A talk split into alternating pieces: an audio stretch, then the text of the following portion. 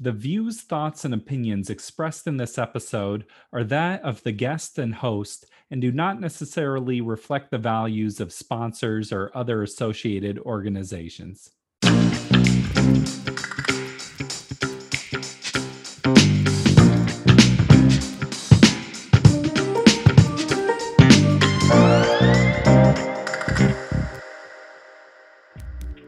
Welcome to the Parental Compass, presented by Family Education and Support Services.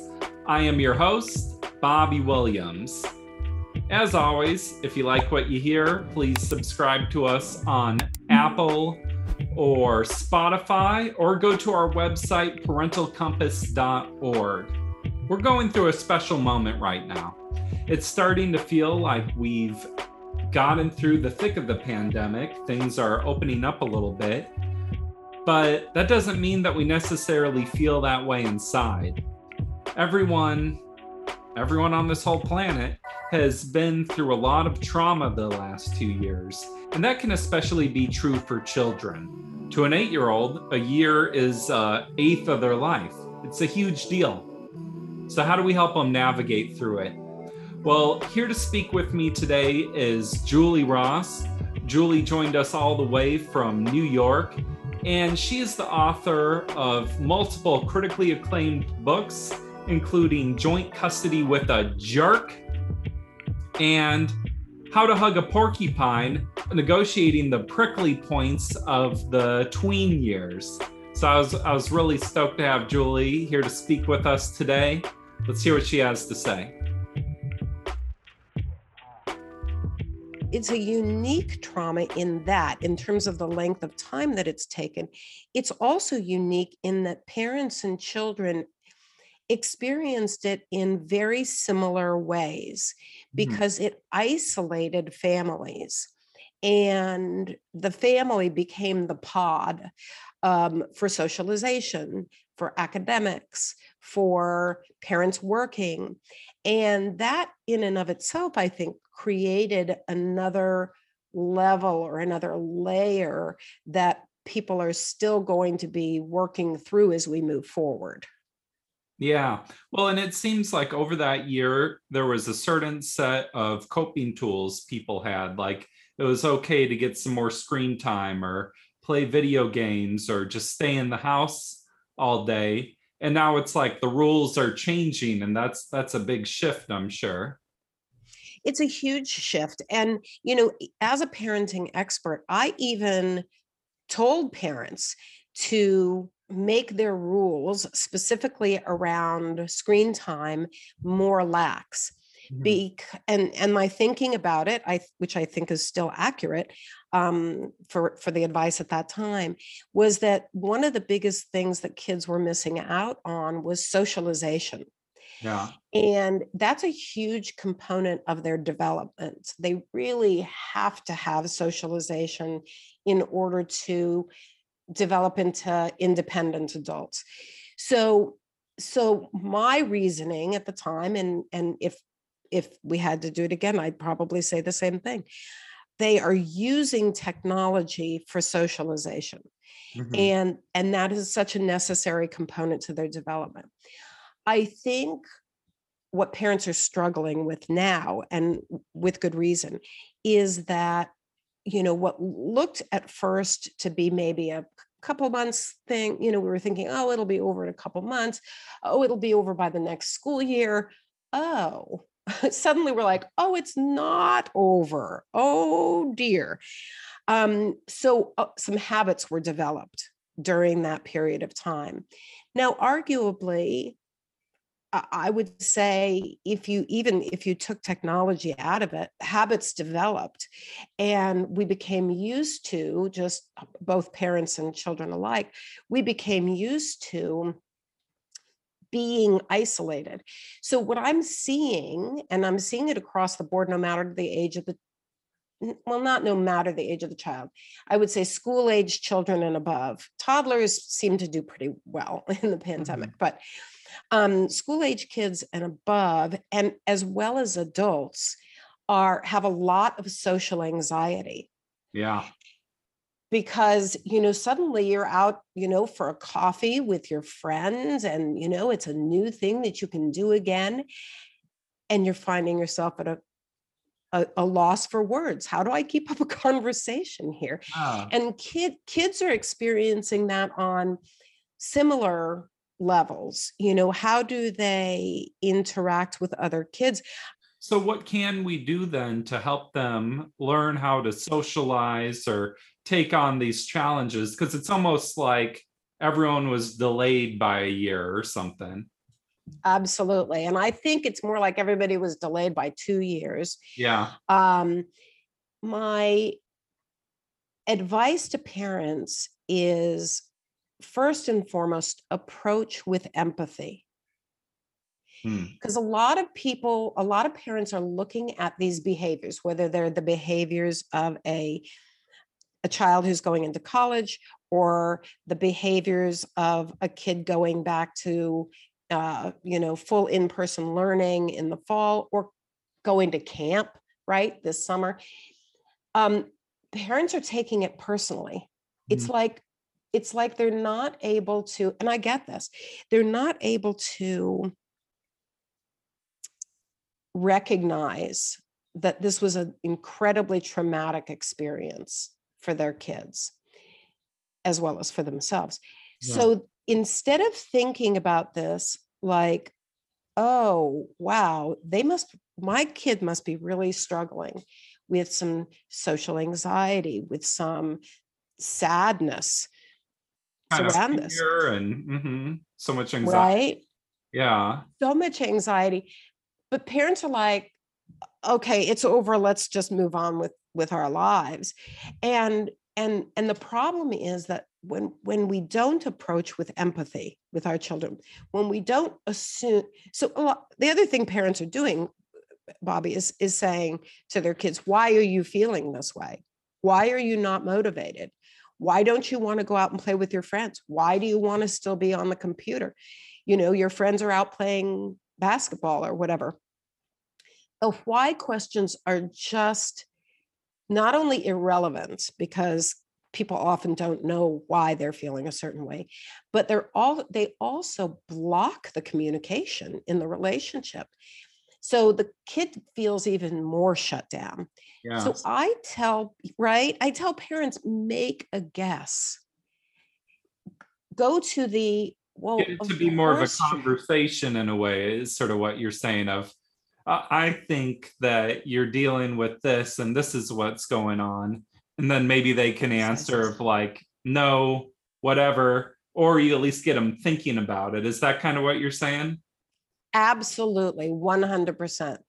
We need to give them the words and the validation for their experience, as opposed to, as I said before, assuming that they are, you know, doing it to spite us or doing it because they're not motivated to, you know, go back to school.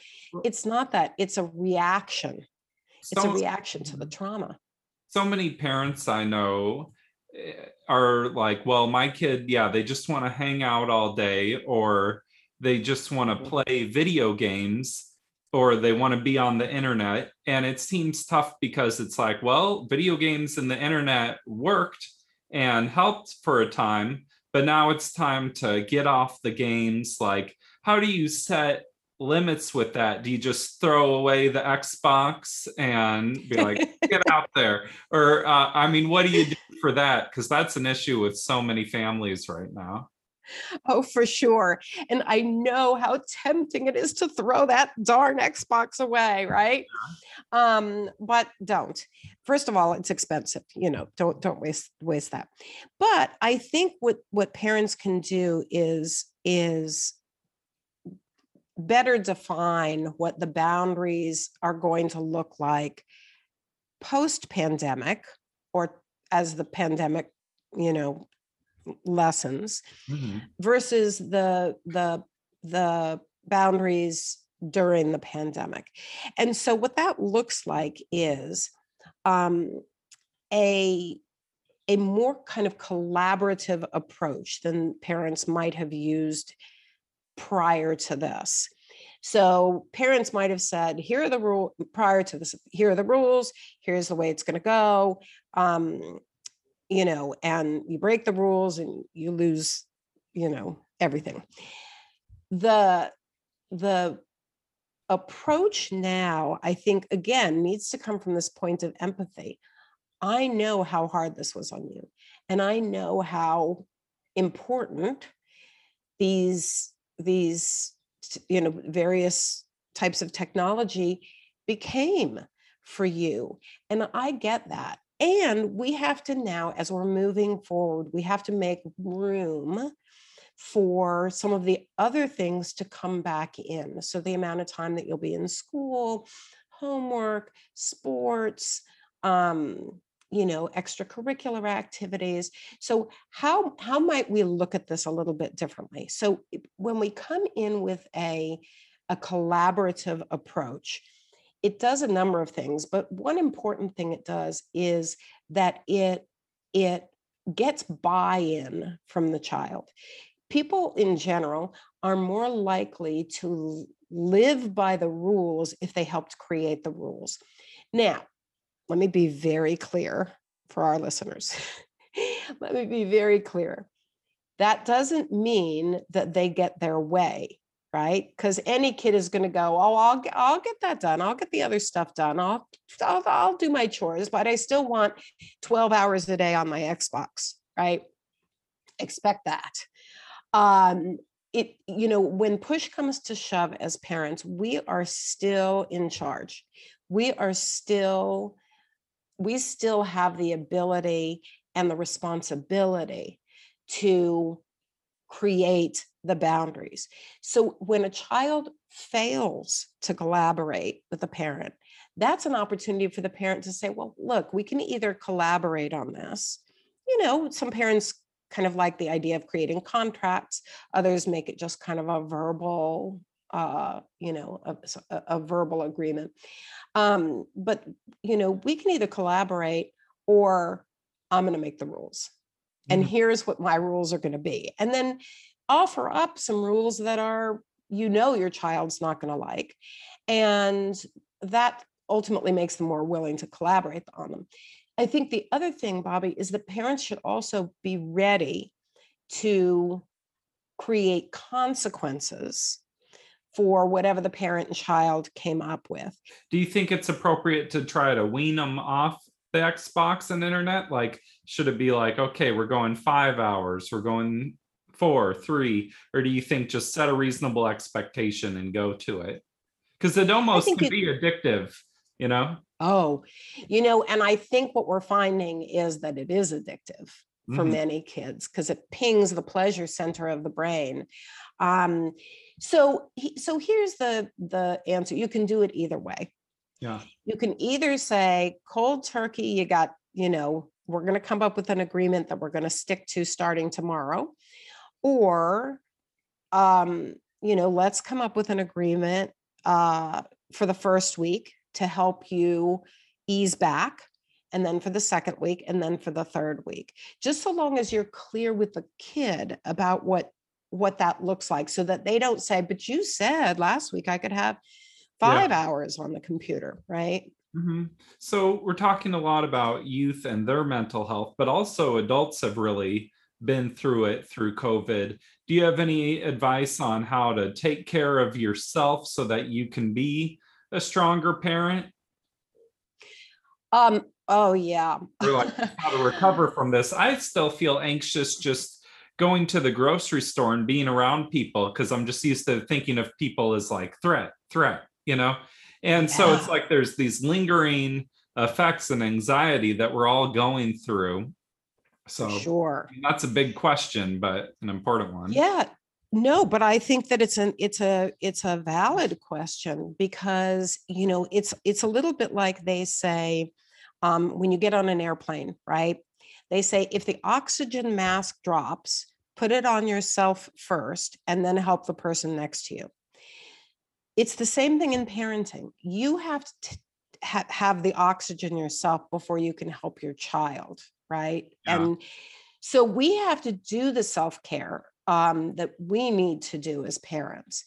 and so, and so you know it could look over i mean there's as many varieties of what to do as there are people in the world but you know let's say a lot of the anxiety is social like going to the grocery store um, or taking a trip or um, you know whatever it might be we need to take that first of all we need to acknowledge that it's hard right? Don't beat yourself up about it. Then second we need to take the steps necessary to get from point a to point z right? We don't get from from one to another in one fell swoop. So the first step i know i know one mom that i talked to was uh, uh really afraid of traveling um you know, even though the numbers were are, are growing down and all of that. So the first step that she took was to go out to dinner with her husband at an outdoor restaurant. That was it. Mm-hmm. That you know, that's the, was the first step. She hadn't done that right during the pandemic. Now, maybe you're already at that step. Maybe you've been out to dinner right with a friend or a you know a, a colleague or you know a loved one.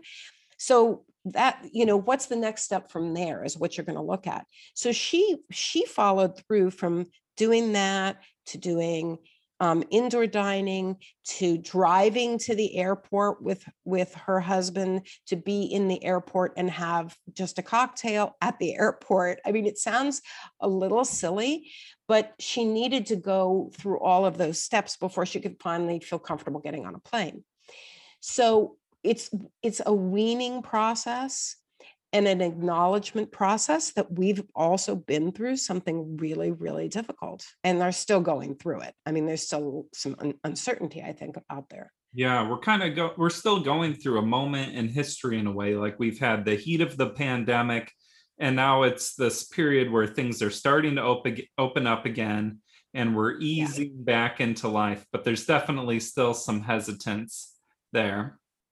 Exactly. Mm-hmm. Exactly. And I think, you know, as parents, we shouldn't expect more of our children than we're expecting of ourselves. Yeah. You know, if we're still, you know, a little bit anxious, we should expect our children to be a little bit anxious too.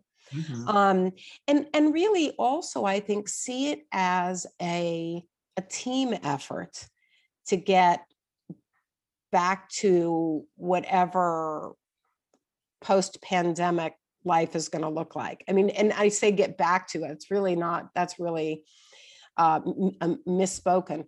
To, to move forward into whatever post pandemic life looks like. It's not going to be pre pandemic.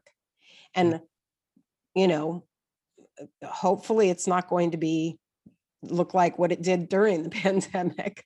Yeah. Um, but how can we move, move forward? How can we dialogue about it as a family, even um, to to to create a healthy trajectory?